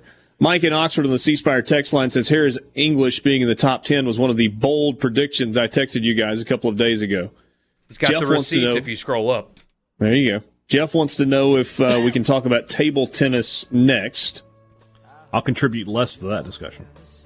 Um, David and Socher says everybody plays the same course, no whining. You get it though. You get it from some players, and you know, especially when leading up to the event, when they talk about it in such a tone, you know it's going to be a disaster for that guy. Always. Get a note about Andy Ogletree. Reminds us that he's a Mississippi kid and is the U.S. amateur champion. Not the current one, but uh, won the U.S. Amateur last year. Had a tough run at uh, at Bandon this year uh, at the U.S. Open. Didn't make it to uh, match play after winning the whole thing. Uh, continued to play at Georgia Tech, playing as an amateur, and uh, was much better today. Mentioned that a second ago than he was uh, yesterday. So pretty good improvement for him. Not going to be around for the weekend at the U.S. Open, but uh, Andy Ogletree from Union, Mississippi. Love following him. That's a fight song that you will not be hearing this weekend. Might have heard it tonight. She had Memphis and Houston originally. That's not going to be on the uh, docket. But you do have Campbell and Coastal Carolina from lovely Conway, South Carolina, suburb of Myrtle Beach. And college home of the aforementioned Dustin Johnson. That is, uh, that's correct. Um, You spend much time in Myrtle Beach growing up? Uh, not particularly, no. Um, Myrtle Beach is kind of like Destin, but um, more commercial. And the beach is not more as like good. Panama City, isn't it? Yeah, not not Destin, Panama City. That's exactly right. And, and so it wasn't exactly a place you brought your kids. And now that I am an adult, I live very far away. So the move is now like you know, Rosemary and places like that.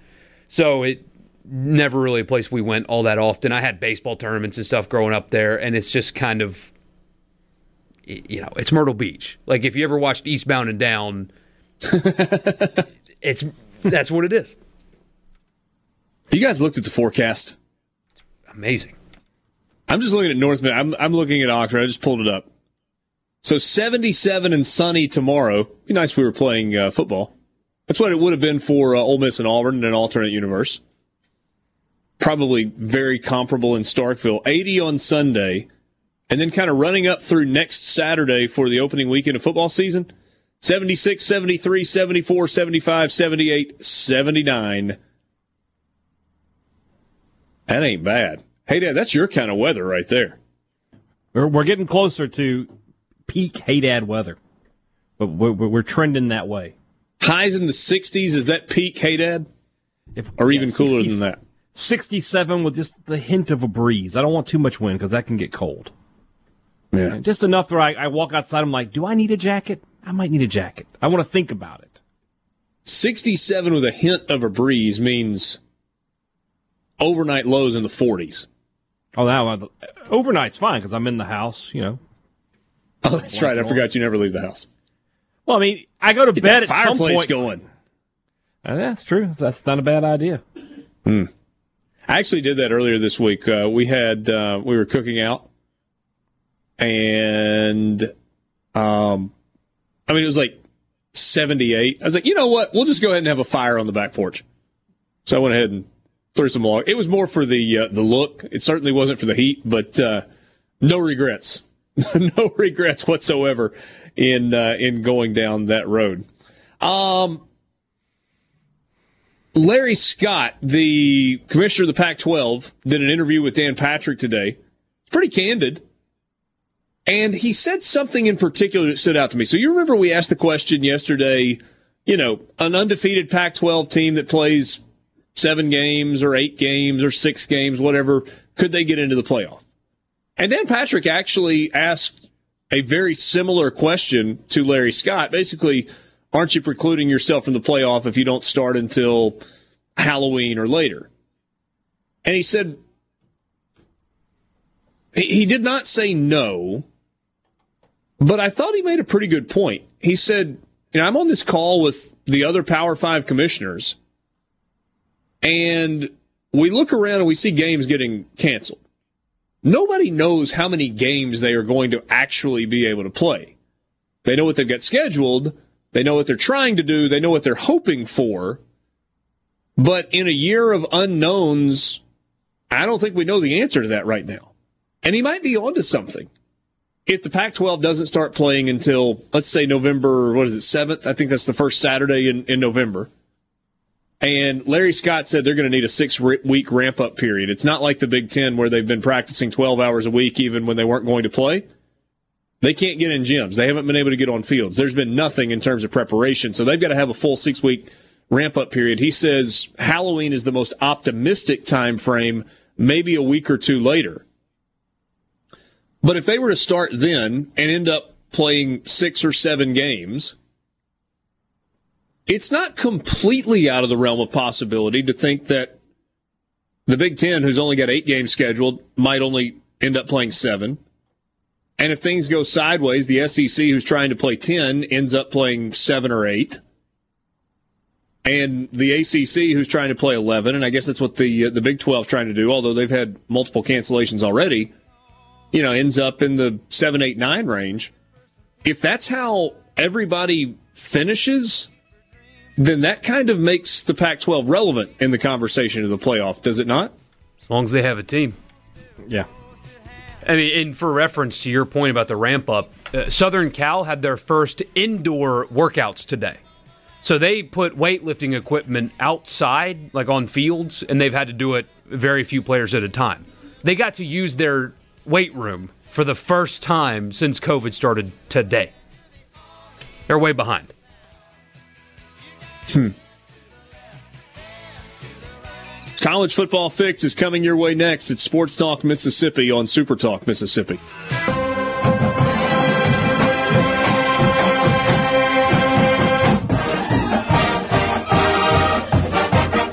Sports Talk Mississippi streaming at supertalk.fm. Hey, Dad, I don't know how many times I have to hear that before I automatically realize that that little build up at the beginning is the lead in to State's fight song.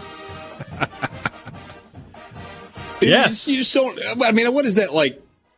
Pre-game on the I think it's field called only. fanfare. I think, uh, I Okay. think it's called the something like that. My wife would know better. Former trumpet player in the famous Maroon Band. There you go. There you uh, you go. Um, good to be with you. Sports Talk Mississippi, streaming at supertalk.fm. C Spire text line is open, 601-879-4395. Be honest, you know your business deserves better, so get better with a Spire business internet and phone bundle backed by real support. See how C Spire can power your success today at cspire.com slash business. Time right now for the college football fix. This one's going to be a tough one. It's a three year window when it was a college football song for something. You got to guess what it is. In what year? You'll know the network.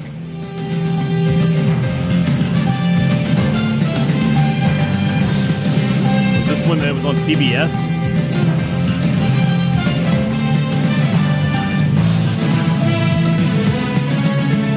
Well, that's E ESPN. ESPN. Do you remember That was when? Thursday.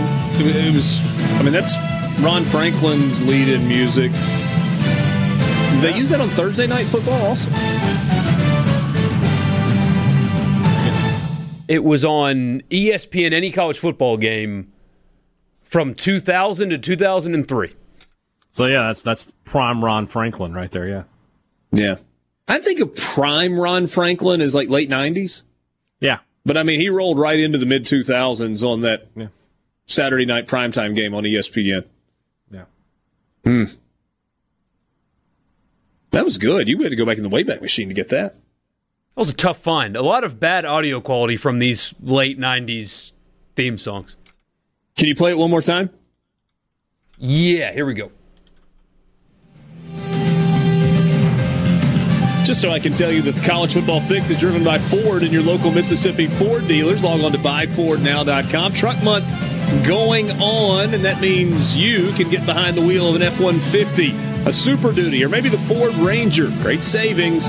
Test drive one this weekend at your local Mississippi Ford dealers. I'm not going to pick all these games, but we'll walk through some of the games that are happening this weekend. We'll make a few picks just for fun. I see uh, on this list. Interestingly enough, Bruce Marshall and I are in absolute lockstep. So the games that are we're, we're kind of looking at this weekend, Oklahoma State's a 22 and a half point favorite against Tulsa.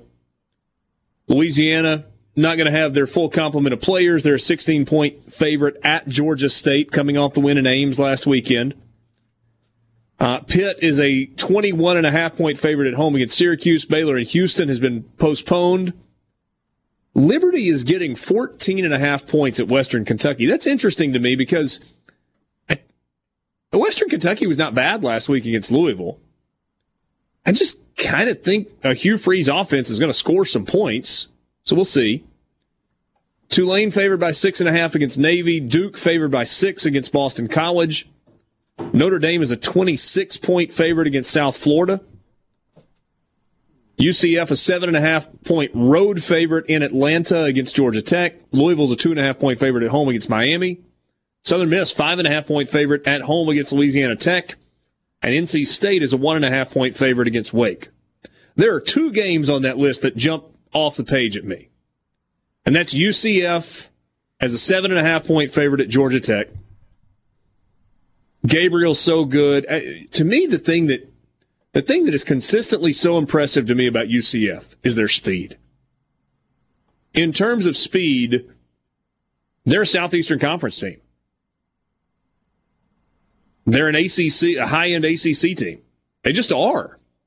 C and, And I'm D sure Mike Bianchi says that means they should be part of the SEC, whatever. But they've got speed.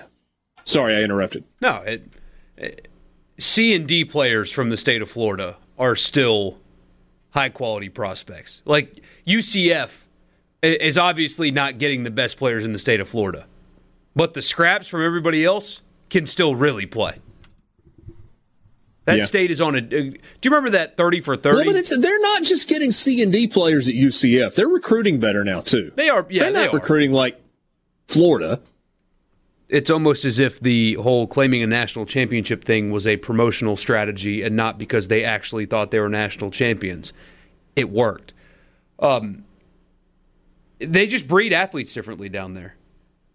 That 30 for 30, I don't know if you saw it about the, I don't know if it was a 30 for 30. It was more one of those E60 features on that high school that has, like, the, the team's favorite hobby is to go chasing rabbits in the fields. And that's why their football team has just nothing but fast, quick guys because they spend their free time trying to catch rabbits, jackrabbits in Florida. And so their entire football team every year is just churning out studs because these dudes, instead of playing Fortnite on Xbox when they get done with practice, they go hunt rabbits, catch them with their bare hands.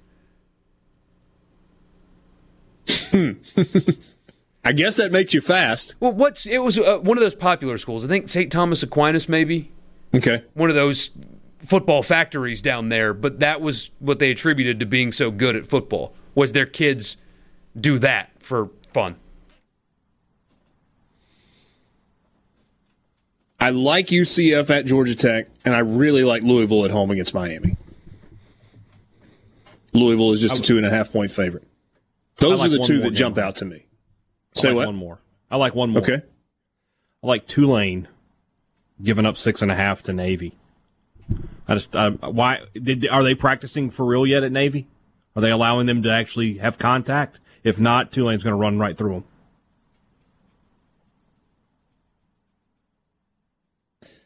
Yeah. I mean- I I, was laughing like in my head when I was like, well, you know, they always say you make your biggest improvement between week one and week two. Well, Navy's got a lot of improving they need to do. A ton, yeah. Do we think that Tulane is equipped to stop the triple option? Uh man, I think Tulane's going to have better athletes than, than Navy. So I mean, they- W- W- Willie Fritz should be able to develop a game plan in Yeah, con- he's- he's- conjunction with his defensive coordinator to stop the triple option, given that yeah, that's what you he used think, to do. Yeah. You would think, yeah. Teaching Borky, anything you like on this list? than in practice, though. That's why Navy's had such success over the years. You can be prepared for it all day long, but if you blow an assignment, that's it. I mean, that's why it's so hard to stop. You have to be eh, almost overly disciplined, and I mean, you, anyway, that's just you can be prepared for it all day long, but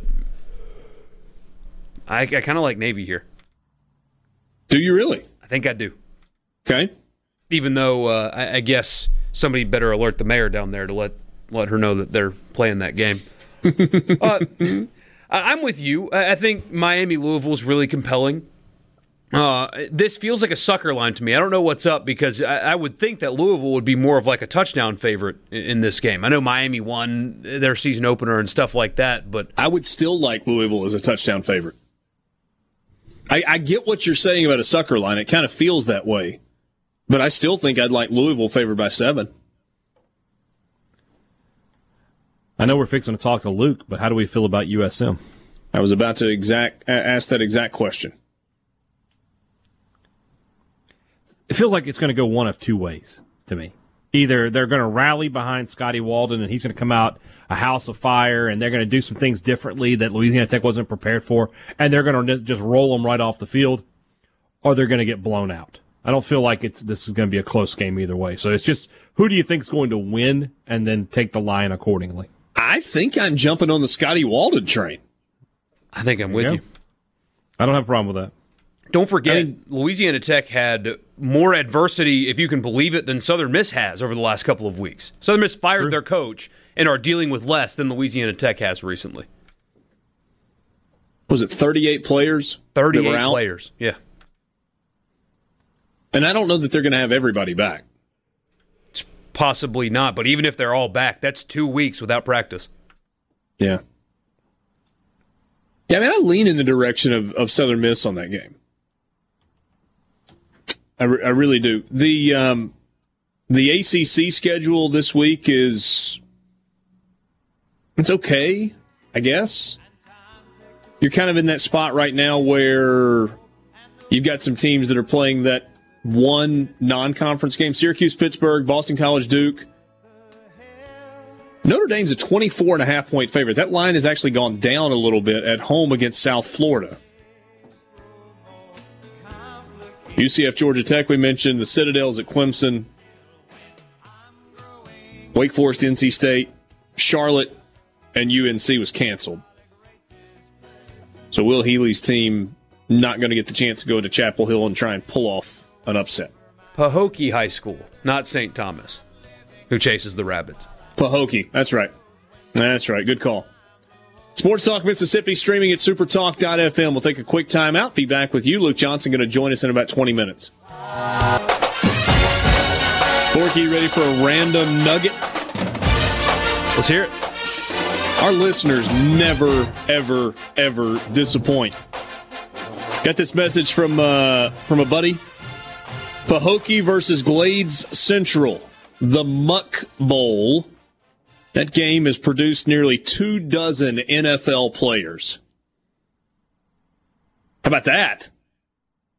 I'm telling you, it's a lot of talent coming out of a out of that game. And they they it was the coolest story. You could I actually googled it. You can watch the uh, the mini documentary that ESPN did about it. But I mean, uh, you've seen a wild rabbit in your life, I'm sure, and you've seen how fast that is. Imagine mm-hmm. chasing that thing down and catching it with your bare hands. That's something. I wonder what the Mississippi equivalent of this game is. What's the Mississippi high school rivalry that's produced the most NFL talent? Well, I thought you were asking what kind of animal catching would turn you into a good football player. I was going to say Okie Noodlin. Catch some gators or something. That's how we get our yeah. defensive linemen. They're wrestling 100 pound catfish up out of holes. Hmm.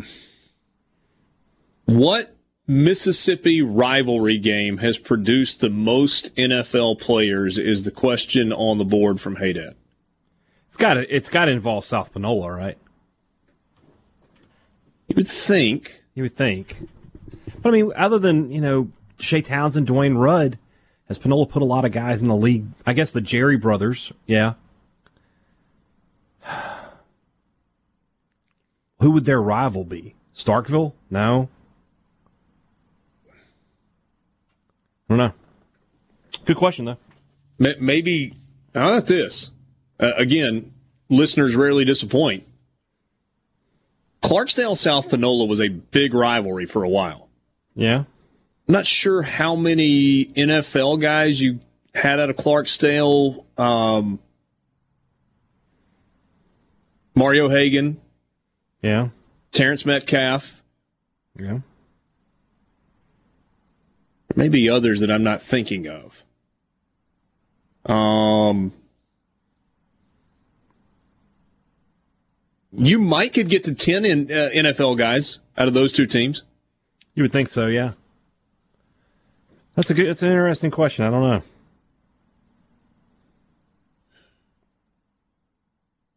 Madison Central has had some NFL guys. Yeah. Stephen Gostkowski is one of them. Yeah, Chris Spencer. Um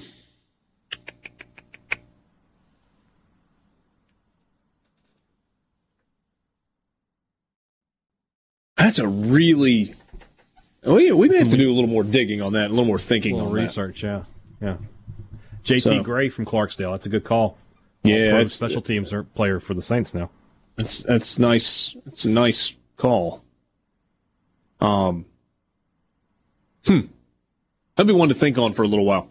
Yeah, it is Sports Talk Mississippi with you streaming at uh, at supertalk.fm. Luke Johnson will join us uh, at 5:37. We'll talk a little bit more about Southern Miss and Louisiana Tech. That game coming your way tomorrow night. Or is it tomorrow? I think it's tomorrow afternoon. Grady says, don't forget Ray Perkins came from Petal. Well, Javon Patterson is in the league right now. There's two yeah. Petal. Yep.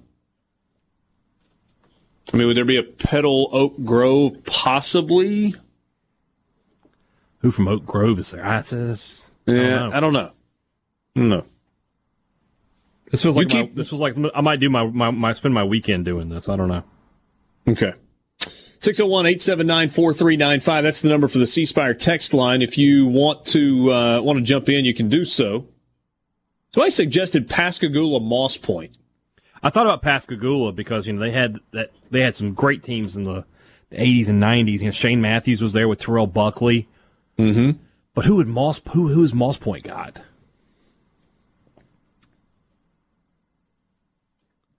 Like off top of my head, I can't. I don't know any NFL players from Moss Point. Kevin Fant.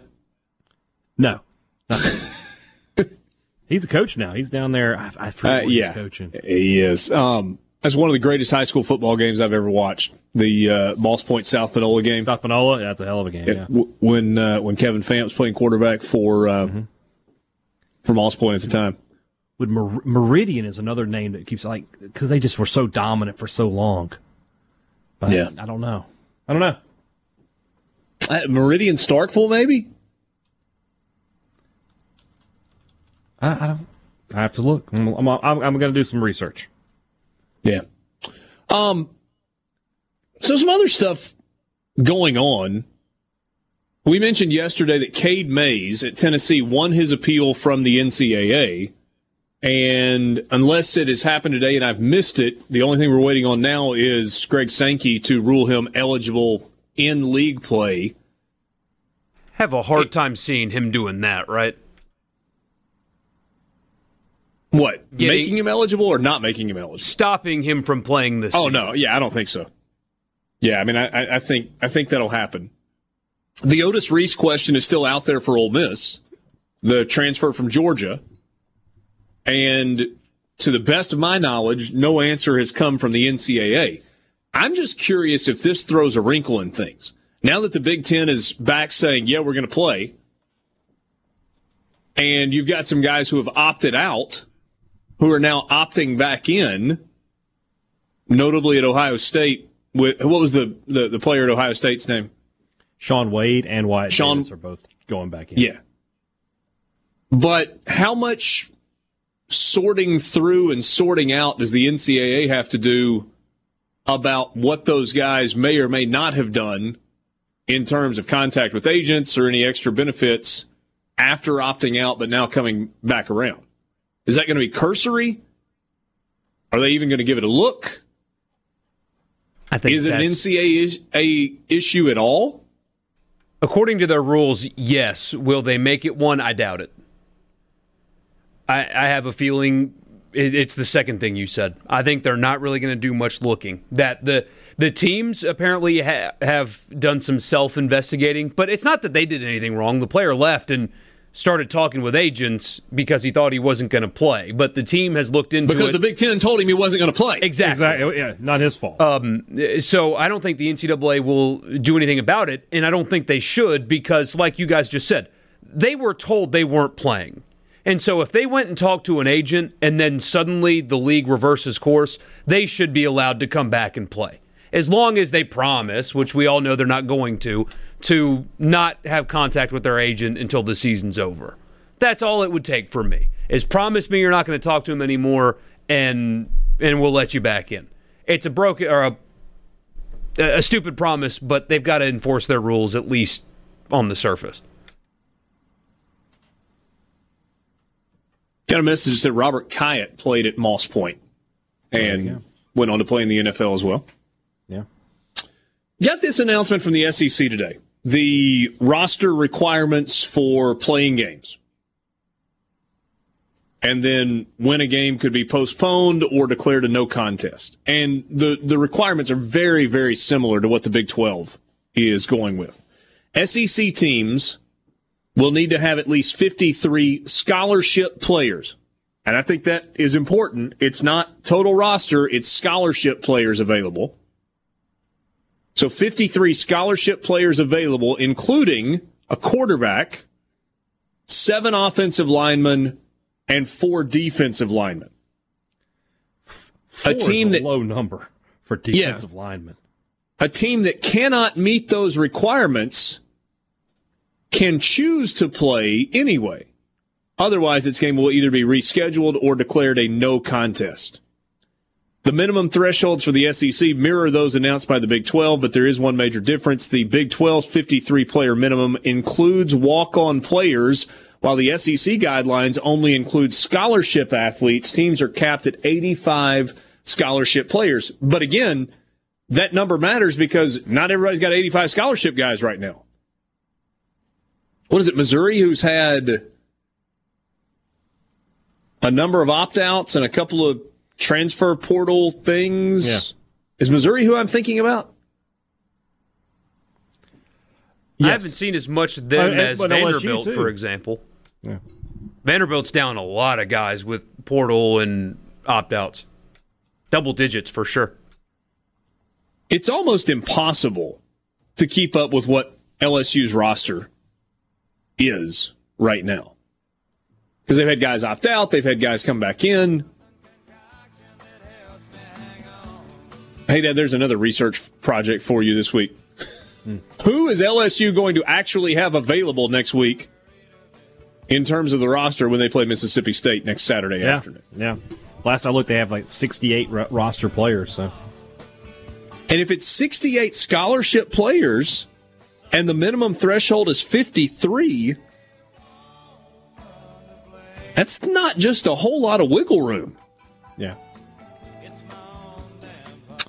Um, schools can request to have a game rescheduled if they determine that there are compelling reasons why it cannot begin a contest, even if they have the 53 available scholarship players uh, that are unrelated to player minimums. Final decision on a postponing or declaring a no contest belongs to Greg Sankey. Luke Johnson's next on the Farm Bureau phone line.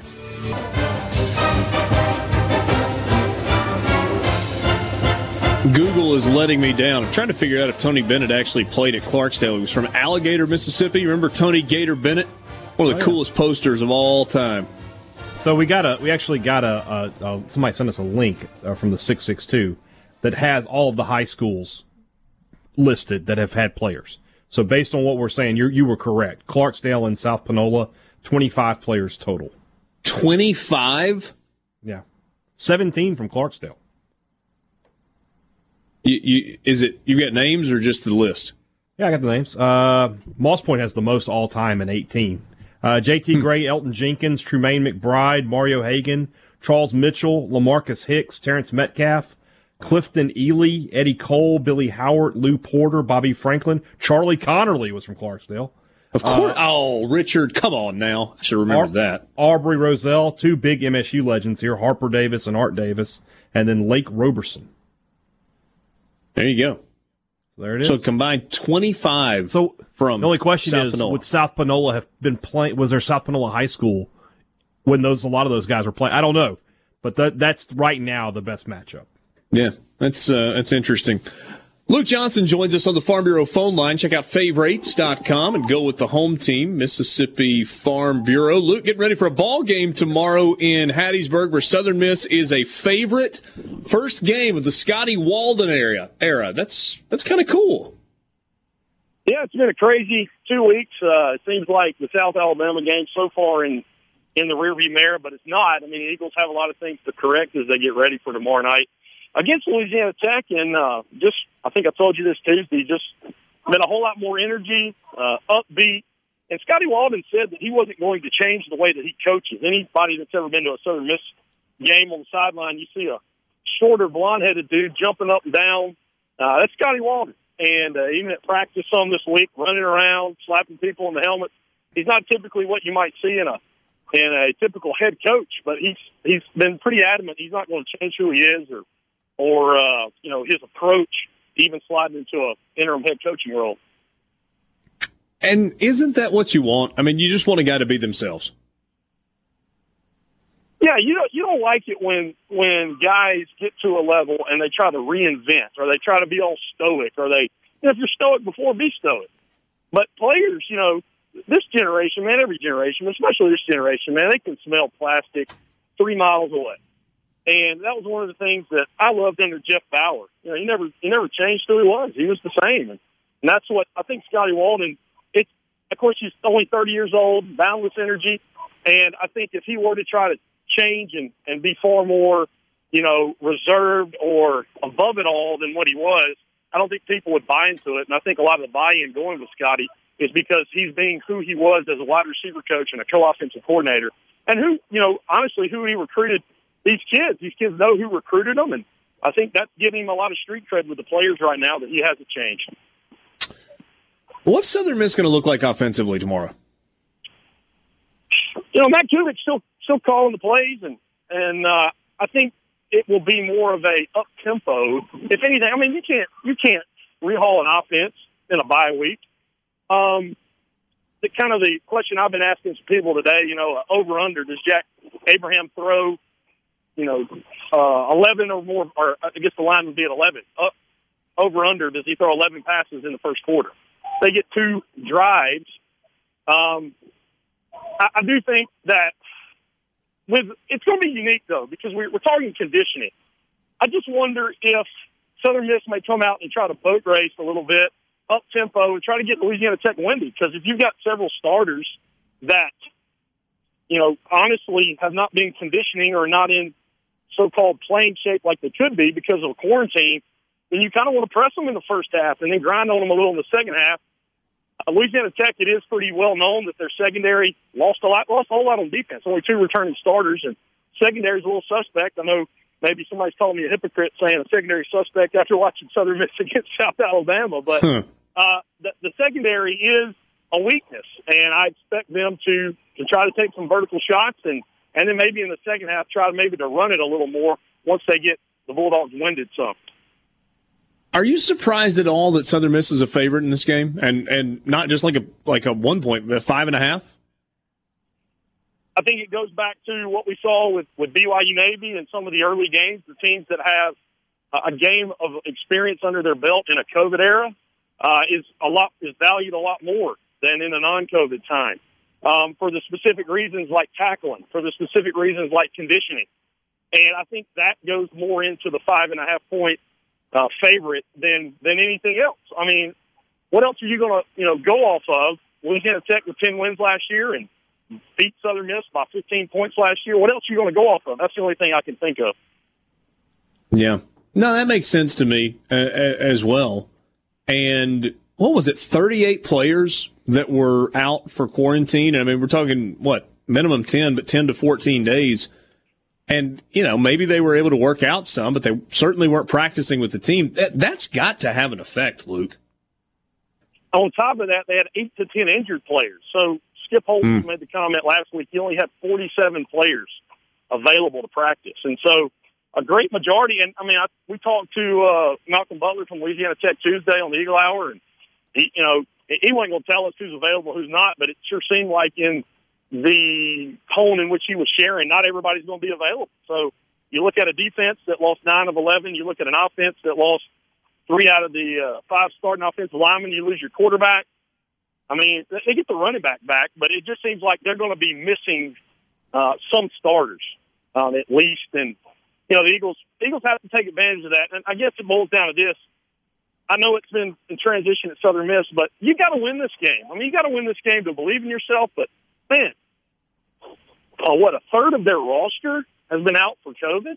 I mean, you got to you got to make sure you take care of this one. It, it'd be really bad if they lost it. Hey, Luke, switching gears for a second. This is something that we've talked about with you in the past. Um, there appears to be a little bit of good news with regard to Corky Palmer, the longtime former uh, baseball coach at Southern Miss. Uh, most recent info I've gotten is that he continues to improve a little bit every day. Uh, you know, he had the, the stroke, has been able to talk some. He is in a, uh, a specialty rehab hospital uh, setting in Jackson. They've been able to get him up in a chair, and the improvements are, are slow, but they are steady. And I know for a bunch of Southern Miss fans, that sure is good news to hear. It sure is, and, and that's really what I've heard. Um, Coach Berry and others have been keeping us updated. And yeah, for you know a couple weeks or so, man, it, it looked tough. Um, his brother Ted uh, had expressed some concern uh, to to several of us, and you know, Coach Berry just kept putting out the word about two weeks ago. We need to pray. We need to pray. So yeah, the very fact that he's in that specialty place, the very fact he was able to sit up and start acknowledging. Um, I, I did think somebody asked him what a one was, and he, he said it was a fastball and two was a curve. So you know, you know, Corky's huh. improving when he knows that for sure. It's a pitching coach. Yeah, yeah, no, uh, no question about that. Where are you tonight? I hear some high school football action in the background. I think I'm at the alma mater. I'm on the field. I'm actually in the uh, the west end zone at West Jones right now. We've got the call for West Jones Petal. So a lot of memories on this field. Um, it's going to be a good game. Both both teams two and zero. Petal's average thirty three points a game. West Jones has given up an average of four points a game. So something's got to bend tonight. But we're yeah we're in so so. They retire and, your jersey yet? Say that again. They retire your jersey yet? Working on that, Borky. I'll invite you whenever it happens in the year 2057. If I'm still around by then. West Jones was pretty good in a uh, in a rivalry game last week, weren't they? Yeah, we called it. We were over in Waynesboro, 18 to two. It was pretty ugly. Um, West Jones turned the ball over a lot, but they got a safety and uh, just the West Jones defense really stifled them. Cecil Hicks used to be at Laurel. He's the DC here now under Scott Pearson. And, you know, you, West Jones, man, it's where I play. I play for Coach Taylor, Mike Taylor. He was here 27 years. Scott Pearson, I believe, in his 19th year. So, you know, you've got close to 45 years of coaching experience, so only two coaches. So uh, it's been a place of stability and, man, just a lot of memories out in here walking through the grass. And pretty interesting tonight. Offensive coordinator for West Jones, Bud Blackledge, is going against his son, Jay Blackledge, who's the wide receiver coach at uh, at Petal. So Marcus Bull is the coach at Petal. So many disciples across Mississippi high school football. So Yep. yeah, they'll be, they'll be at 25 capacity tonight, maybe 27 percent capacity, Richard. Yeah, we, we won't uh, we won't ask the fire marshal for a uh, for a, uh, an audit when this one's uh, all said and done. Um, Will was telling us earlier, Will and, and Gags, when we were talking to them uh, to kind of preview the high school night, Petal's been a little bit of a surprise so far this year. Yeah, they, they got a quarterback, Jackson Allen. He throws it around pretty good. Um, they got a few good receivers, and that, that's been what they've really been leaning on. And probably for them to be a little more in the short game tonight. But West Jones, not a deep defense, but man, they fly. They're tough up front. And uh, Alan Follis threw 40 passes last week, and don't know if West Jones is going to air it out that much tonight, but it should be a good game nonetheless. Well, hope you have a big time. I, I don't know what it's like where you are in South Mississippi and North Mississippi. By the time the high school football is over tonight, you might need a long sleeve or a jacket. So uh, hopefully you're getting a little dose of that as well. Yeah, pregame wind. It feels good here, guys. Appreciate it. Enjoy it. Weekend. Thanks, Luke. A SuperTalk Mississippi media production.